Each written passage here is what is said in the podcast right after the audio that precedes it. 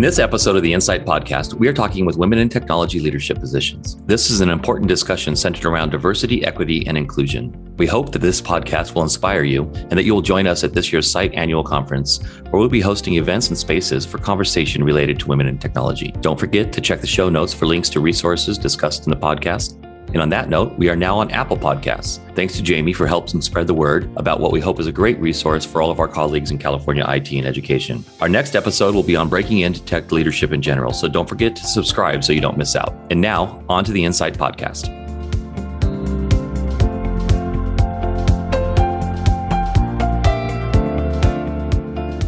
Welcome to (in)CITE Podcast. In this episode, we have Jamie Lewsadder, Tracey Logan, Trish Paulson, and Amy Fong. My name is Shane Pinnell, and unlike our other episodes, co-moderating with me today is Touda Bentatu. I want to take a, a, moment to acknowledge that today's topic might be a little bit tough, and I might I may make some mistakes, or we may make some mistakes, but we really want to get through this and and have an opportunity to have a great discussion about women in technology and uh, to learn from each other. Touda, how you doing?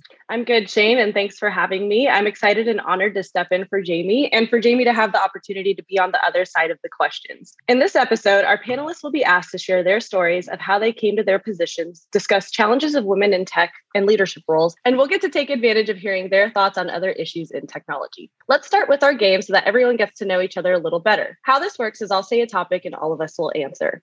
The first is text or call. So, Tracey, why don't we start with you? If it's a closed ended question, text, open ended, call. Trish? I would have to agree with that, but I do prefer text because it's just faster. How about you, Jamie? I always text. My husband thinks it's a really funny game to grab my phone and start a phone call and then hand it to me because he knows I'm going to freak out. I would just much rather text. Amy? Text. Text. Awesome. How about you, Touda? I'm kind of the same. If it's something simple, I'd rather text because it's a lot easier, but I do prefer calling because sometimes the back and forth can get really annoying. So I'm going to go with uh, I'd prefer neither. However, if I could get a phone that wouldn't do phone calls, I would get that phone. So text all all day long. All right. Our next one is the Google Works Workspace or Microsoft Office 365. Amy, why don't we start with you? Oh, is that because I, I just look really bewildered? Yeah, no, Microsoft. Sorry, I don't do Google. How about you, Jamie? Definitely Google. It's I, I find it to be an easy experience. Trish? Has to be Google. what about you, Tracey? Google all the way. Touda? I'm torn. Like I like both. Both have great I'm I'm like terrible at these because I can never pick one, but I guess I'll pick Google because I feel like the sharing is a lot easier. yeah, I've, I've lived in the Google workspace or workplace space for so long that I'm, I'm going to pick Google, but I could use either one. It's they, they both kind of solve the same problems. It's just what I'm more familiar with happens to be Google, but I could jump into the Microsoft space, no problem. Definitely. Well, thank you all for playing. And now we'll move on to our first topic of the show. Yeah, so thanks everybody for joining us today. Let's open up with our panelists' path to tech leadership. So, uh, Amy, you want to share your background and any current projects you're working on with us? Oh, sure. So, I'm Amy Fong. I'm Chief Operations Officer over at California School of Information Services. So, that's CSIS. I'm really grateful right now to be working uh, as part of the governor's work group on to Career Data System. Right now, we are building a replacement for the SACS financial reporting system for CDE. And Yay. I would say that my, my path to leadership started with coming in as a as a database programmer in the early days of CSIS. We operated a lot like a startup, just everybody wearing multiple hats. We did it all. Um, and I found our work just to be very impactful, you know, changing that paradigm of aggregate data in favor of detailed data and accountability. And was a huge shift in, in thinking. So. All right. Tracey, how'd you end up in technology? My path has been a meandering, shall we say. So I am Tracey Logan. I'm the Chief Technology Officer in the West Contra Costa Unified School District, which is in Richmond, California, Bay Area. And I come to tech by way of social work, actually. My mm-hmm. first career was in social work. I did a lot of case management with truant students. So I've been in education. I come from a family, a legacy of education and public service. And I found, though, that my work in social work, people are hard and complex. Um, and uh, while I was passionate about the work, it was really the data that was driving our work that I became really interested in. And how did that data come to be? And how did we make sense of it? And how did we know it was accurate? And so it really got me into talking with the data folks and the tech folks and kind of looking under the hood and figuring out how do things work. So that that's how I got started. And I've continued to have various levels of uh, work in the tech department and really doing a lot of kind of process improvement and looking at using tech to help people people and tech as a tool. Do you have a uh, current project you want to share with us? Oh my gosh, where do I begin? I think our, our biggest current project is bringing all kids back into school and adults back into our building. And how do we take what we've learned from this year plus, particularly around collaboration and how to collaborate in cool, innovative, hybrid ways, and do that in our in our classrooms and in our schools. Oh, great! Thank you, Jamie. Why don't you go next for us? Thank you. All right. Um, Jamie Lewsadder and uh, CTO for La Cañada Unified, as our regular listeners may know. I'm so excited to be here. Thank you for this opportunity, um, Touda and Shane. It's quite fun. I started my career in education a little bit late. I first, um, right after school, high school, I kind of went to junior college part time and I worked at the YMCA. And I always knew I wanted to be a teacher. I just took a little bit longer to get there. So I was a daycare director, camp counselor, school bus driver during summer, 100 kids to Disneyland, like having so much fun. Um, and then one day I'm like, I just got to finish school. So I quit my job, became a nanny so I could finish school. So that was that was quite an experience, very humbling and and eye opening, but quite rewarding. And when I finished school, I decided to find a t- job to teach. And it was, you know, 2008. So there were no jobs. Um, so I worked on getting two credentials and it was like, whatever school will take me, that's where I'll work. And I actually ended up at the school that I went to as a high school student, which was, oh, cool. was quite funny. Yeah. And so one of my teachers was on the interview panel which was hilarious to have to teach one of my teachers and and that was great yeah so i did that for five years and then got recruited into technology and uh, just leveled up year after year and became cto after you know just a lot of hard work of learning everything that i had no clue about and it's it's been quite an amazing adventure so i'm, I'm grateful and kind of feel like i have my dream job it's it's really really fun yeah, but you forgot the uh, that you were part of the best CTO mentor cohort ever. Right. Yes. I forget which absolutely. I forget which number it was because it was so long ago. But um, yes, and Jamie and I we were cohort. we were in the same we were in the same cohort. So yeah. Uh, oh, and current project security cameras and building modernization. All, all the fun stuff that I don't have a degree in, which I'm learning a lot. Uh, Trish, how about you? I wasn't uh, in education originally. I was a news reporter, and I worked my way up to be managing editor of a newspaper, and that included managing the network, all the computers, and the press. So it was a big challenge. I was thrown into the fire, and uh, then I left journalism and became a teacher, and I was scouring buildings looking for technology because I wanted to use technology because I always use technology. I'm paper and pencil challenged. So I dug up all the technology, started doing things, and then my principal noticed and was like, hey, apply for this grant. And part of that grant included network training and things like that, setting up a server, doing all the configuration of the classroom. So that got me excited. And I was also in a tech masters at the time. So then I jumped into the ed tech side and worked my way over to the IT side.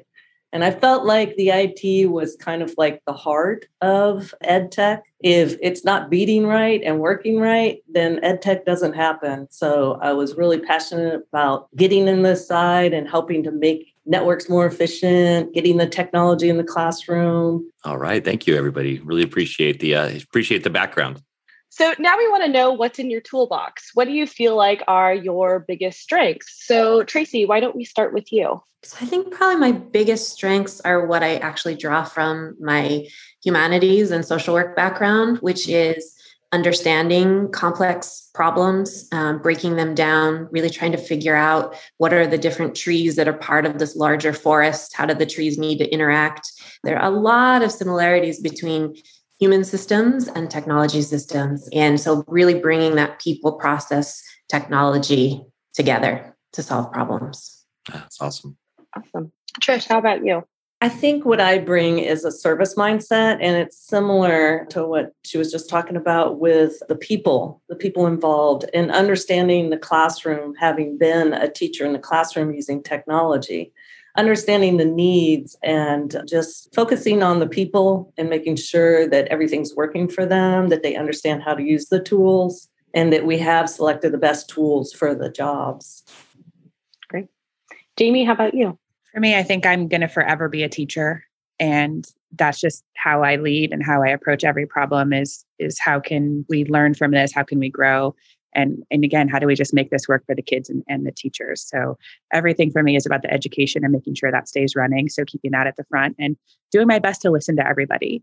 and making sure that their needs are being met. Um, and my assumptions about what their needs are may not be correct. So always listening, interviewing, um, having having students that I can reach out to to run ideas, uh, bounce ideas off of. I think that's that's been kind of transformative for me in the past few years. So definitely listening and and coming at it always as a as a teacher. Awesome. How about you, Amy? Uh, I think similar to to Tracey, you know, at CSIS, we our core work is really building systems and then rewriting existing aging systems for the state.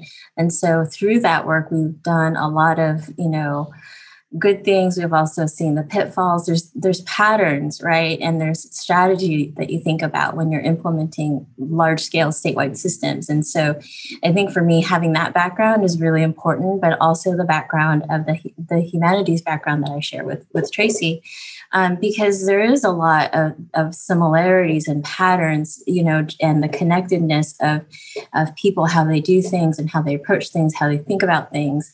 Um, and i think that that it's really important to remain grounded in that human aspect when you're approaching the technology. So I think you know having that combination has really served me well. Definitely. Yeah, I really, I really appreciate the uh, the diversity of backgrounds that we have on this panel. You know, it's, it's gonna, I think it's gonna lend itself to a great discussion today. And I was just thinking um, from our previous panelists, there's uh, everybody's everybody's very different in their backgrounds um, throughout all of our episodes where we've been talking with panelists. Uh, there's no there's no uh, tried and true path to technology leadership. Um, it's it's it's so varied. It's it's interesting. Thank you for those responses. Our, our next question for our panelists is what or who are your influences? So Amy, why don't you go ahead and start us off? Ooh, um, I'd say initially, you know, I'm really influenced by the leaders that helped shape CSIS. You know, there's really a mindset around diversity and collaboration that's part of our fabric here. Um, so I like being able to be part of that, you know, being able to be part of, um, you know, an organization that, that helps people create the lives that they've always wanted for themselves and their families. I'm really passionate about that.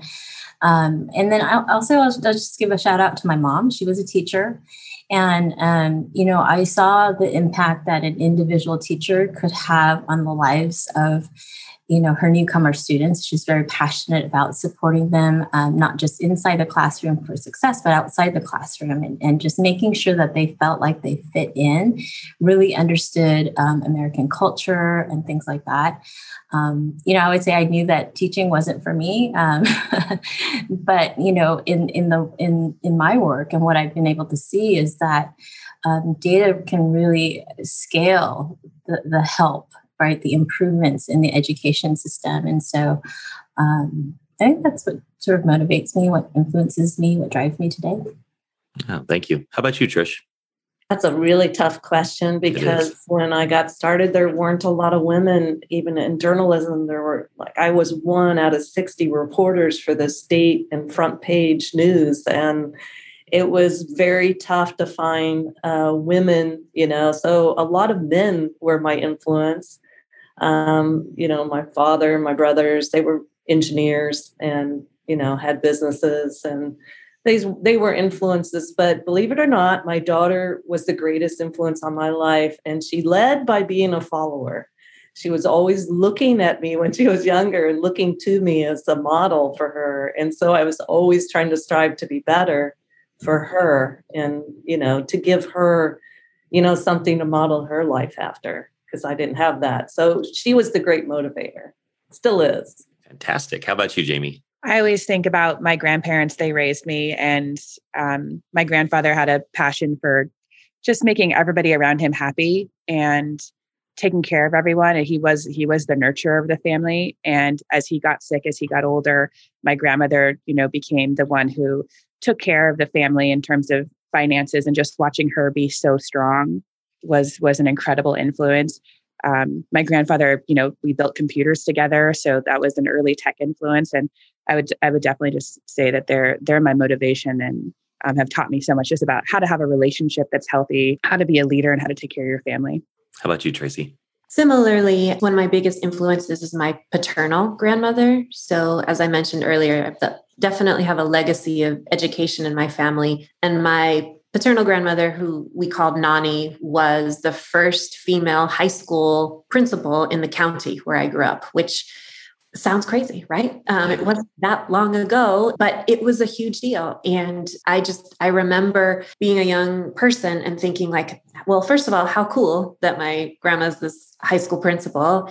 She raised four boys, incredible leader, and didn't consider herself a feminist. It wasn't part of her sort of lexicon or her worldview. It was, she's just like, this is important work. This is the work that I do. I care about it. I'm in it. I'm all in. And it wasn't a lot of kind of thinking about what does it mean larger than just really focus on the work at hand? And it's it's inspired me to know myself and to know my passion and to stay focused and just work work really hard. That's awesome. I see it's a pretty common theme amongst us uh, amongst the, the panelists here. So thank you for sharing that. Really appreciate it. We just want to know what did you most recently learn or mo- most recently fail? Um, jamie let's start with you. I will. I, I had a really great week of fails uh, a couple months ago. It was like I was just numbering them off, and each day I was like, "Hey, team, here's field number three. Uh, but but I think my my biggest uh, was bringing the school board back in person and having public, and just being completely underprepared for the tech challenges that came from that experience. And it was it was so eye opening. And I think the greatest thing about it was it built a lot of um, empathy for the teachers who are doing concurrent teaching because yeah. I tried to do a concurrent board meeting, and we had a we had some tough topics on the agenda. Uh, but the best part that came out of it, and, and we learned so much just about you know sound inside a space and people who can't remember to mute or you know speakers turn on randomly.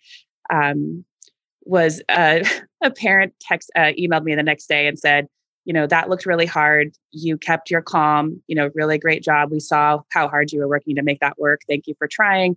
Um, but you really did look like a harry potter painting because i was going in and out of everybody's zoom windows as i was trying to solve all the problems. So that was probably the most memorable fail of the year for me. Awesome. At least there was some acknowledgement too. That's great that they kind of saw that you were working to to help them out. So yes yeah I, I, learned that you can't be the you can't run the board meeting be the participant manage the public manage the online public comments manage the speakers who are supposed to be in person but decided to be online. I mean it was it was everything that could have gone wrong went wrong. It, it was pretty fantastic. And, and, i like the the phrase you coined there a week of was it a week of fails? Mm-hmm. yeah yeah. I think we've all had those. Yeah. How about you tracey well, I was actually going to say it's been a year of fails. and it really has. I mean, what you were just describing, Jamie, has been our daily, weekly, monthly experience, mm-hmm. um, but really reframed as learning experiences, right? Mm-hmm. We've learned yeah. so much. And so much, of this you get thrown in. Sure, you plan as much as you possible, mm-hmm. possibly can, but then you get in there and then you got to figure it out. And it's all hands mm-hmm. on deck. And I would say I'm actually really grateful for this last year of so many mm-hmm. fails because, in some ways, we've had a little bit more permission to fail in a different sort of way. There's been more empathy, more grace, I would say, a more sense of we are all in this together and we're all going to sort of pitch in and figure it out. So I'm grateful for that and grateful for the fails. I would say that my ongoing challenge on the daily, though, is still work life balance um, that is one where I also um, fail on almost a daily basis, and I'm I'm open to suggestions. I don't think you're alone in that. you go back to that Amy. that first question of uh, text or phone, and just say neither. Just turn it off. exactly. Amy, how about you?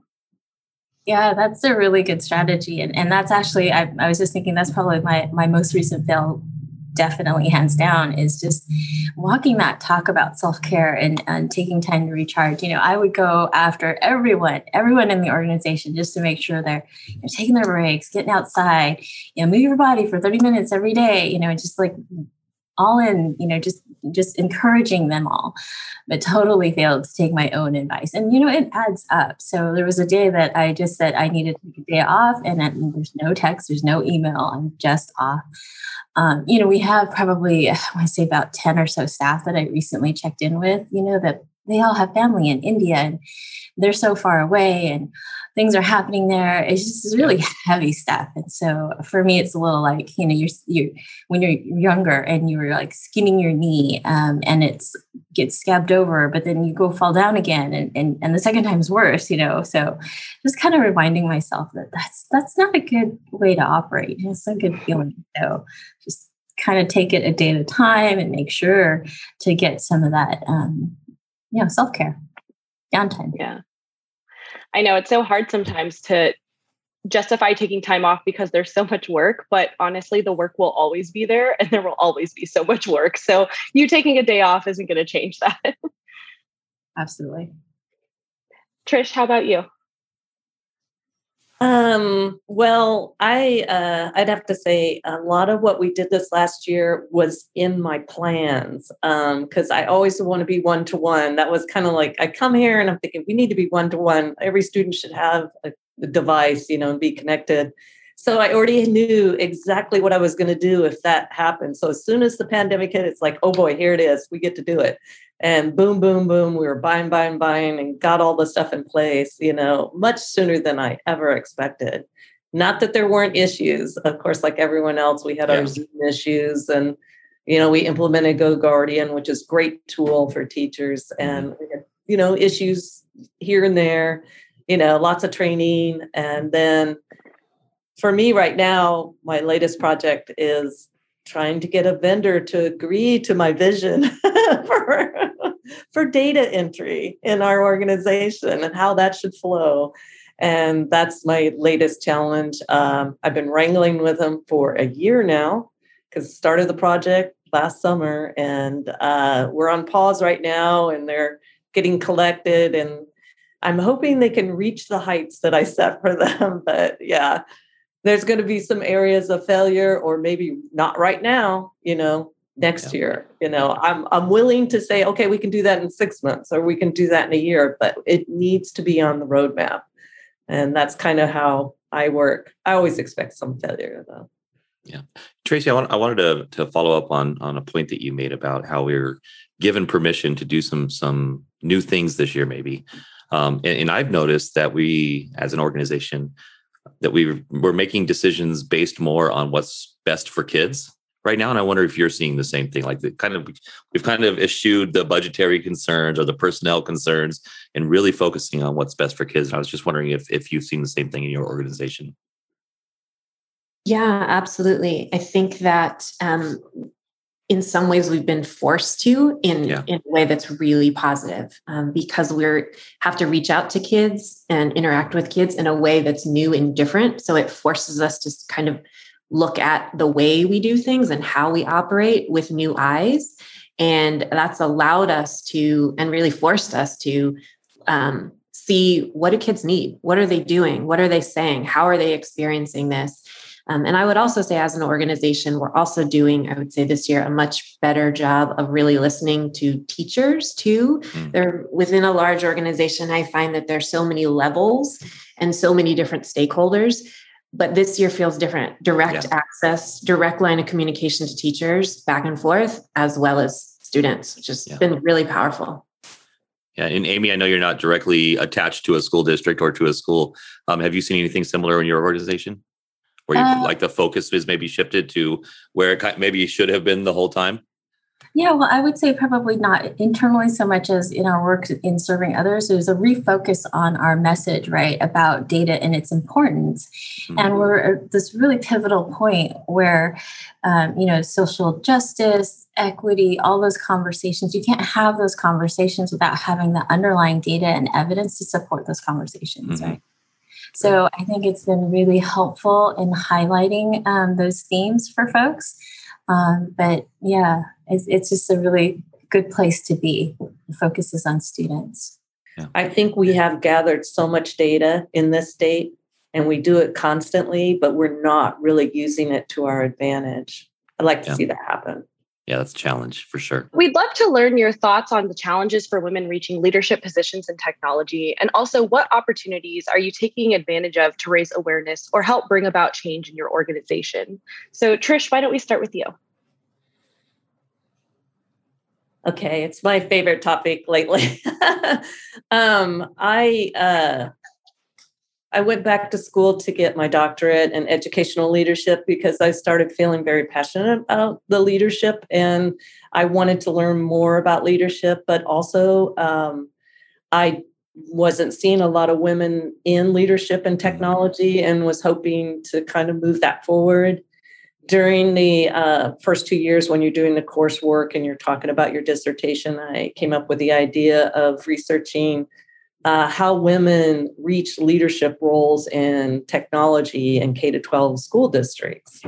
And the topic kind of fell on deaf ears. People weren't that interested in it. And this was back in 2010 and 2011.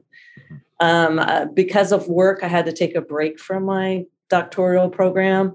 And that break lasted about three years. Uh, during the third year in 2014, technology, women in technology became the topic.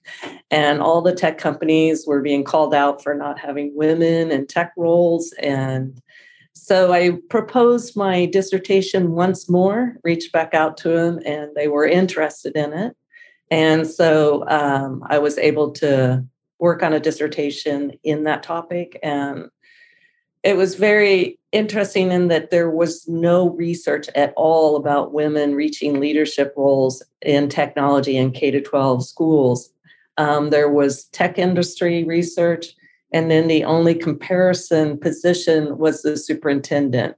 So there was research in that area that's another area there's about 25% female superintendents oh wow and uh, so it, tech is lower.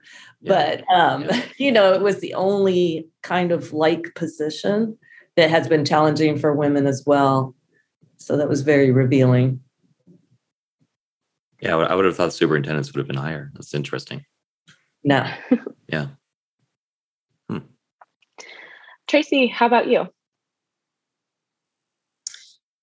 Um, I think the most important thing is having role models and having the conversation. I'm really grateful for this conversation because I, even I, in my day to day, I don't have a lot of opportunity to interact with and talk shop with other female tech leaders.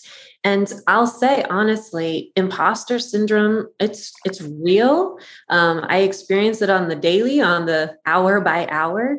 I never in my wildest dreams would I have guessed that I would have become a chief technology officer. Even when I told my mom, when I got this job, she's like, what's that title? Say that again. I'm like, I know, uh, how crazy is that? But for me, it's about leadership. It's about what we've been talking about. It's about connecting dots. It's about using tools powerfully, using data powerfully to change learning experiences and outcomes for kids. And so it's so important to have the conversation for folks and women in particular to see how they might play a role in that rather than it being defined linearly, narrowly, um, and by a subset of of humans, um, namely and predominantly white men um, in in this country and nationally. So having the conversation, and then in terms of what am I doing to promote and raise awareness, I'm doing my job first and foremost, and I'm working really hard to do my job well and yeah. to model that.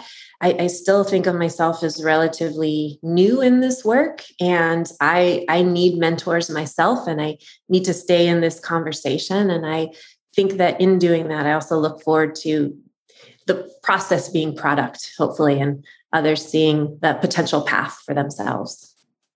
Yeah, you, you mentioned the imposter syndrome, and I, I think it's important that we that we recognize that that's real. It's and it's, it's gender independent. Trust me.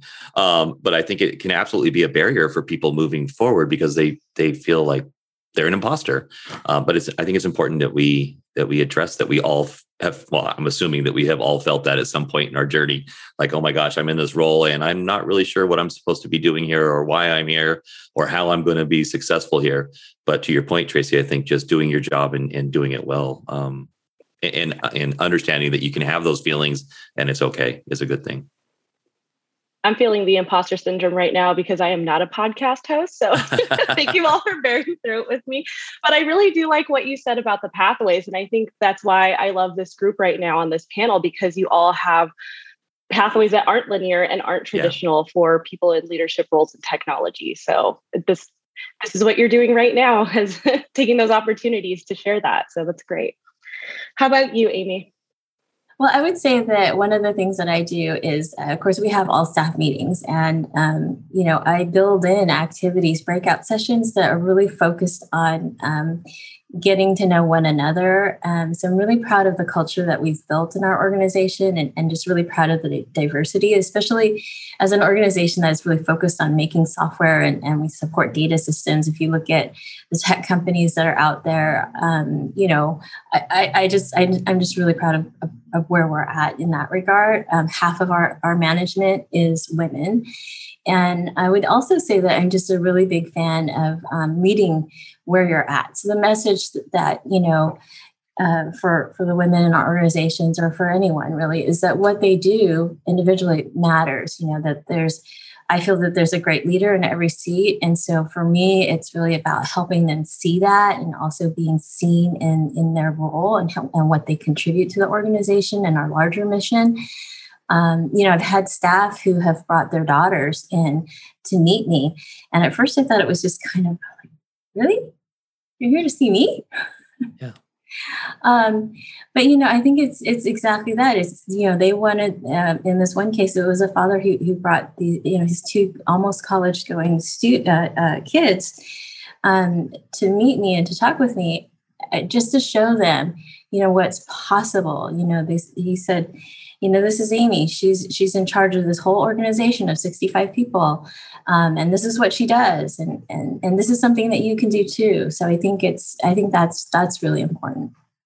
So amy amy you mentioned leading where you're at and i think that's that's very important for anybody um, especially for you know women who who want to move into um, leadership roles in technology or just want to progress in their careers in technology. Can you expand on on what you mean by um, leading where you're at a little bit?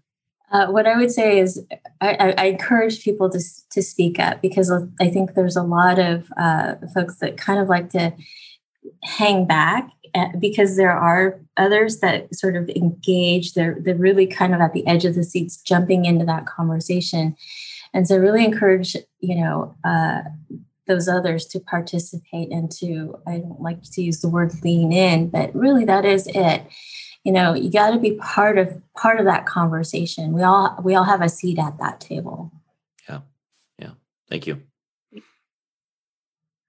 Jamie how about you? I think going back to what Tracey started to talk about in terms of pathways, I feel, you know, a great need in the education space eh, are kind of expansion of pathways. We really have seen, you know, it's teacher to principal for most educators. And what was great for my pathway was the return of the teacher on special assignment in our district. That had been something that existed years and years ago, but mm-hmm. it came back right as Common Core became the thing and the rise of using technology in the classroom. So that that instantly added added a new route. And we've we've you know we grew that to a certain number and then we had to shrink it back down with budget challenges and i just don't want that to ever get lost again because it has been a catalyst to really springboard leaders and um, in my district, there are three former TOSAs leading the district now. Yeah. And I, I, think it just really shows that whether, you know, two are principals, I'm a CTO, one is, you know, kind of a lead TOSA. I mean, it really was a great way to get, and all women, um, to get recognized for their for their efforts and what they can contribute. So I, I just really would love to do some more thinking on how to expand that and make that sustainable. Definitely. Yeah, that's um, th- those are great pathways. In my district, we're looking at some highly effective educational systems around the world, and that's that's a common attribute is they all have that sort of teacher on assignment model where teachers are able to go and um, really invest in the things that they're um, that they're passionate about and interested in, and uh, it, I think it probably really helps them grow and, and become the leaders. Like in your district, you said you had three people that came through that pathway, so that's a that's an important pathway for us. Yeah. And I think there's ways, I mean, there's ways to expand it that don't require a lot of investment. Like one idea I had was um, kind of a sabbatical um, program where teachers could take a week off and an administrator would take over their class for the week. And then they could focus on maybe exploring a program that they wanted to try out but didn't know, or they go to a conference and actually have three days to come back from the conference and actually think about what they learned. Mm-hmm. And then that would allow the administrator to stay really, really close to the classroom and, and regain that kind of, um, you know, ethos uh, and, and experience. But again, it's just, it's like, and then maybe that person who had that mini sabbatical for a week or or you know five days um, started to learn something about themselves and maybe you know i think there's again if we just can find a place to slow down and yeah. and rethink and put some effort into this i think we can solve some of these you know really cool challenges I think it's really interesting too with some of the path, pathways, even for those who may not have come from the classroom. Because at, looking back at my time in Irvine, I think a lot of the technical staff who started as site techs, they thought that their natural progression was to go to the network side, which there mm-hmm. are other places that you can go as well. You can go into the project management side, you could go mm-hmm. into the DBA or programming side. So there's a lot of different pathways that I think sometimes we get so focused in on this is the way that we're supposed to this is the linear way of this pathway mm-hmm. but it it's not linear at all especially in education and because there are such a limited number of opportunities in those pathways mm-hmm. Mm-hmm. yeah and, and sometimes we are a little um i guess maybe artificially constrained uh, or we, we have constraints put on ourselves with job descriptions and things which make it right. can make it difficult to to uh, deviate from those kind of predefined pathways too so we just have to maybe find a way to to work through that yeah, and I mean, if this year taught us anything, anything is possible. Like yes. we can, we can do anything, and yes. we just have to remember that when we're faced with these really hard challenges. Yeah. Well, I know one of the things that we've talked about, Jamie, is you know it, it only took a pandemic uh, to make some changes, right? So that's mm-hmm. we, have talked about changes in previous podcasts, and, and, that was kind of one of the recurring themes. Was yes, it only took a pandemic to to make bring about this change. It's that silver lining but just a, a, comment about the TOSA. Uh, I was a TOSA. Um. So, yeah, that's how I started in ed tech, ed tech TOSA. And I think it is very important. And it's a less intimidating kind of leadership role for mm. teachers mm. who mm. do want to go to the next level. Yeah. Yeah, that's that's a good point because you know making that transition to assistant principal or principal is uh, it's hard to turn back from that whereas you can kind of dip your toe into the water uh, with with the TOSA role. So yeah, that's an interesting point. So I really appreciate the, the conversations that we've had about uh, the paths of technology leadership and, and some of the challenges that women in technology face. And I'm really interested in hearing what your thoughts and your perspectives are on the future and where we're headed. So the, the first question that I'd like to throw out there is what problem do you wish you could solve? And uh, Amy, can you take that one? Sure. Um, I'd like to solve this problem of authenticity and courage to hold space for difficult conversations. I think that people are really different and unique. And um, I, I, think actually this goes back to that part about leading from where you're at. That uniqueness really makes that conversation so much more robust and rich. And you can't have a good conversation, a good discussion about things if it's just all sound bites and superficial. So mm just for people to have more trust than then they have doubt you know and i think right now that's a tall order. Yeah absolutely. How about you trish? I think in the conversation i would like to see um, our male colleagues look at our female colleagues as colleagues and yeah. not differentiate and not treat us differently because we're female. And to realize when we come to a conference or when we come to work we're there for the learning at the conference we're there for the work you know that uh, we're not we're not there for any other reason. We're a colleague you know don't treat us differently. Absolutely yeah. So amy i like what you said about creating a safe space and i feel like the topic of women in technology has been something that's been discussed quite a bit um, in general. So our next question is what do you think is ripe for reinvention? What do you think we haven't been talking about about uh, women in technology? Um, that that could be changed. So, Jamie, why don't we start with you? Specifically, I think, you know, talking about what Trish was saying about just approaching people as colleagues, you know, when I originally took this role, I found it, you know, quite fun to say, oh, I was an English teacher. Now I, you know, lead a technology team and that look of shock, like, what? And I always just thought of it as it was an unlikely leap to go from the classroom to technology, especially with the humanities side. And I never really perceived that it was because I was a woman. And I'm grateful for that. And I and I don't think it ever was when I when I shared that story with people. Um, it was it was quite fun. And I actually got a lot of, you know, joy out of like shocking people with that unlikely leap. And it, and um but I also think that there is some value in acknowledging the challenges um, of being a, a, woman in, in leadership. And I think I'd been insulated in my district and hadn't really seen challenges that other people might have faced because we have really strong female leaders in our district. And so I'm really grateful for that. But I also think now I have this sensitivity um, to that and and being aware that other people might not have had the easy pathway that I did and and the support and appreciation and recognition and the belief even though it was hard um, people believed in me and that that made it a much easier transition. And then so I, again again i think it's worth you know being colleagues but i also think it's worth recognizing the struggle and acknowledge that and, and supporting each other. So i think that's something that maybe we can we can do a little bit more. But on the topic of technology i think there's a moment in time right now after our past year that that is right for reinvention and that is just how we whether it's um, how we you know gather for conferences. I think there's something we can do to kind of change that space and even education. We've learned so much and i don't know what those answers are but i think i think those are two things just you know how we actually do school and how we how we you know teach and learn is is at a, a moment of a, a catalyst. Yeah. yeah i'm really excited for what changes we can have specifically around professional development. Mm-hmm. our, our our past model was you know get everybody together in a single room and and do this kind of direct instruction model for professional development. And um, I, am hoping that going forward we can really shake that up how about you tracey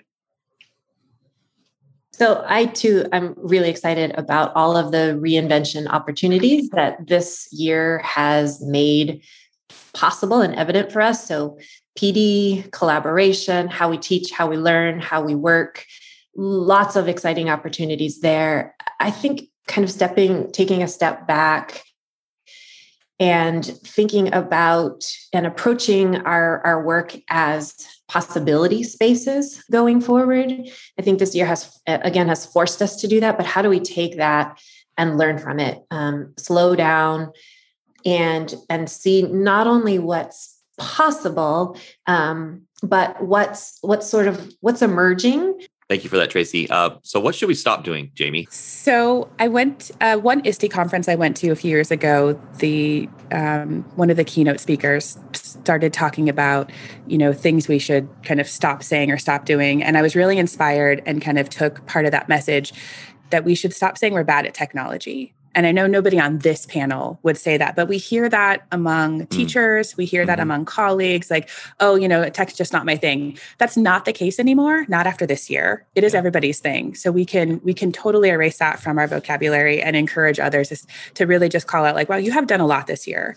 You are, you know, you may not feel that you're the best, but you are definitely better than you were a year ago. So um, no more, I'm not good with technology. Yeah. So you you, you mentioned staff and, and teachers there, but I would say also students. Um, mm-hmm. I've heard that from students, uh, and, and, definitely I think as of as of this year, that's no longer uh, okay for students because because mm-hmm. we know that they can do this and they can be good at technology. Mm-hmm. How about you, Trish?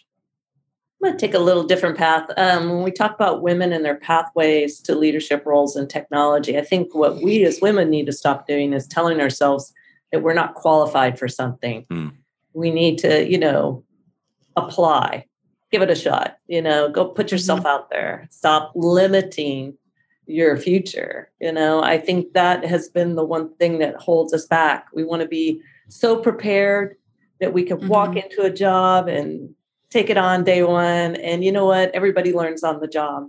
Yeah. And I mm-hmm. think we need to start allowing ourselves to learn on the job to take on roles that may be a challenge for us and not to limit our thinking about what we can do. Yeah.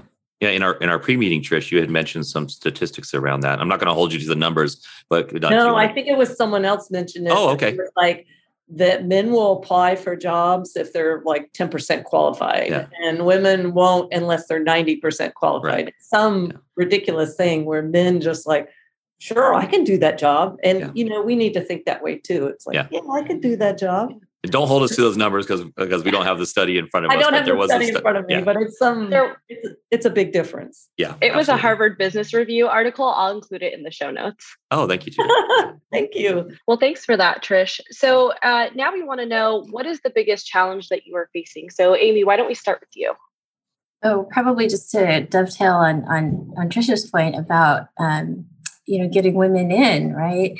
Recruitment is such a difficult thing um, you know how do you communicate that you not only have you know the hottest tech stack but that you're an awesome company to work for and and that you make a difference in people's lives? So you know for us i think it's really getting that message out and and ensuring that we're we're, we're filling our we're, we're backfilling our, our positions with people that you know, are not just high quality, that contribute to the culture, um, and that, that it's fulfilling for them too. So I think yeah. sometimes, um, I think we had talked in the pre-meeting about the the difficulty around job descriptions, and sometimes those can be um, constraining. And I think those are systemic structural issues that need to be overcome. So I think that that's kind of a big challenge. Yeah, and I know I know I'm not a panelist, but that's you know if I was going to answer the what problem do I wish I could solve, it would be um, ensuring that that we cast the broadest net possible for candidates highly qualified candidates for positions. And like you said hiring people not only for their their technical acumen or their you know their their job history or their education but also for their cultural fit. Yeah. Definitely. Hiring for attitude. All right. Um how about you tracey? The biggest challenge we're facing as an organization and perhaps even as a as a country some of what folks were alluding to earlier is uh, deficit thinking and mm-hmm. deficit model. Instead of paying attention to what's not working, because let's be real, there, there's plenty that's not working. There will always be plenty that's not working, but there's so much that is, and there's so much that's really positive, um, and powerful. So, both at the student level, what are the assets that students are bringing that we can leverage, see, and leverage, as well as at an organization level? Uh, what are we doing that's really working? How do we highlight that and magnify that and use that to drive our work forward? Well, I'd like to thank the panelists for sharing their thoughts on, on uh, where we're headed. Um, and, and, now we'd like to ask, you know, what is one thing you would want our listeners to know or understand about the challenges of diversity, equity, and inclusion uh, also known as DEI. That is something that I learned in our pre-conversation um, in the technology space as it relates to women. Jamie, why don't I can start. Yeah, thank you. I was going to start with this one. I f- I feel like being a part of this panel and the prep work that we did just really sharpened my understanding of some of the challenges that I mentioned earlier. I think I've been I've been fortunately insulated, but I want to be more sensitive and and recognize those challenges. So for me, after some you know reflection on the things I can control in my organization and the things that I am a part of, I feel like I can do a better job with our job descriptions and the positions that we're hiring for, making sure that they're accessible and including language in there that is welcoming and doesn't feel like a barrier. So looking at you know educational experience looking at um, desired skills you know writing in things like ability to learn um, self motivated like those are the things that i don't know for sure in there. And so i want to take a look at um, perhaps the data on the past applicants and and have there been gender differences because i definitely have seen that we rarely get uh, women applying to our tech positions. So I, to me i think it's it's going to be the recruiting and the job description and not something i can you know start tomorrow and take a look at. So i'm excited for that. Yeah. How about you amy? Well, I would say that there's so many um, layers to the diversity, equity, and inclusion, and I think it's really like the iceberg you know metaphor. I think you have to create this culture where you, where the focus is to to help people feel seen and and included. You know it's not just the tip of the iceberg but the whole thing you know go really deep. And to remember that you know we're all human and that we have so much in common um, and that we're all connected. I think that that's just like a really good starting point for the changes that we want to make right? Um, and just to go from there and, and allow each other the grace of learning right through that process. Yeah. Yeah thank you for that. Trish what's one thing you'd like our listeners to know? Uh, well i'm thinking about a lot of things but i just mm-hmm. want to say one thing that came out during the pandemic and was um, to me a bigger problem than technology access was the fact that a lot of employees didn't have childcare and that this fell on women more than men and a lot of women left the workforce if they couldn't work remotely because they didn't have childcare. And I think one of the things we need to address is the fact that children aren't just a woman problem, they are everyone's charge, that everyone should be there to help children grow and learn. And that includes our men and women, and that we all share responsibility there. And when it comes to bringing women into technology, that's one of the areas that has to be addressed as it needs to be addressed in all jobs is you know making sure that women can go down that pathway because they have the support if they're mothers or parents or you know whatever. They may be responsible for their parent you know that they have other responsibilities. And i think you know allowing for that in our workforce is important yeah it's another one of those silver linings is is we've proved that it's possible. And finally tracey what's one thing you'd want our listeners to take away? I would build on on what trish was sharing. I think flexibility is really key for women in leadership roles. I'm personally i'm a relatively new mother. I'm an 18 month at home 18 month old at home. Um, beautiful baby girl who i had was on maternity leave came back from maternity leave a couple of weeks and then we closed down for the pandemic. So mm. i've also had the great privilege and fortune of being able to be home with her and work remotely and continue to lead um, and do the work that i do and that would not have been possible if it were not for technology and yeah. so as you said, this pandemic has impacted different communities um, with varying degrees. And I think going forward, if we can really take lessons learned, how do we use technology to create more flexibility, to create more access to pathways and opportunity for folks who otherwise wouldn't have it if we were limited? So I'd like to, to say a special thank you to our guests and as always, a shout out to CITE for supporting this podcast. Uh, we'd love to give each one of our guests a minute of airtime for shout outs, gratitude, or appreciation. So, Tracey, why don't you start with it? Yes. So, I want to shout out to my entire team who just worked their butts off this year and creatively and incredible generosity to do work that we never believed possible. I also want to thank my family for being an incredible support, um, for taking care of me, for allowing me this opportunity to do this incredible work this year, and for everyone along the way who's who's seen that spark and nurtured that spark in me and believed that um, I could I could do great things. Thank you. Absolutely, Jamie. This is your this is your opportunity uh, thanks, Shane. Um, shout shout out, of course, to Shane and Touda for letting me be on the other side of the mic, so to speak, this this week. Um, just really awesome. But also, yeah, I like Tracey. I have had a really successful year because of the the tech team that um, I'm surrounded by, and also to my student interns and to our student tech council. I've learned so much from them this year, so I just want to make sure they know that they're appreciated and have really contributed in positive ways to shape the decisions that we've made this year. Oh, thank you so much. How about you, Trish? It's definitely a big thank you to my team here. Um, they are awesome. It's the best team I've ever worked with, and uh, that's saying a lot. And uh, I really appreciate everything they do pre pandemic and during the pandemic. Um, they are always awesome.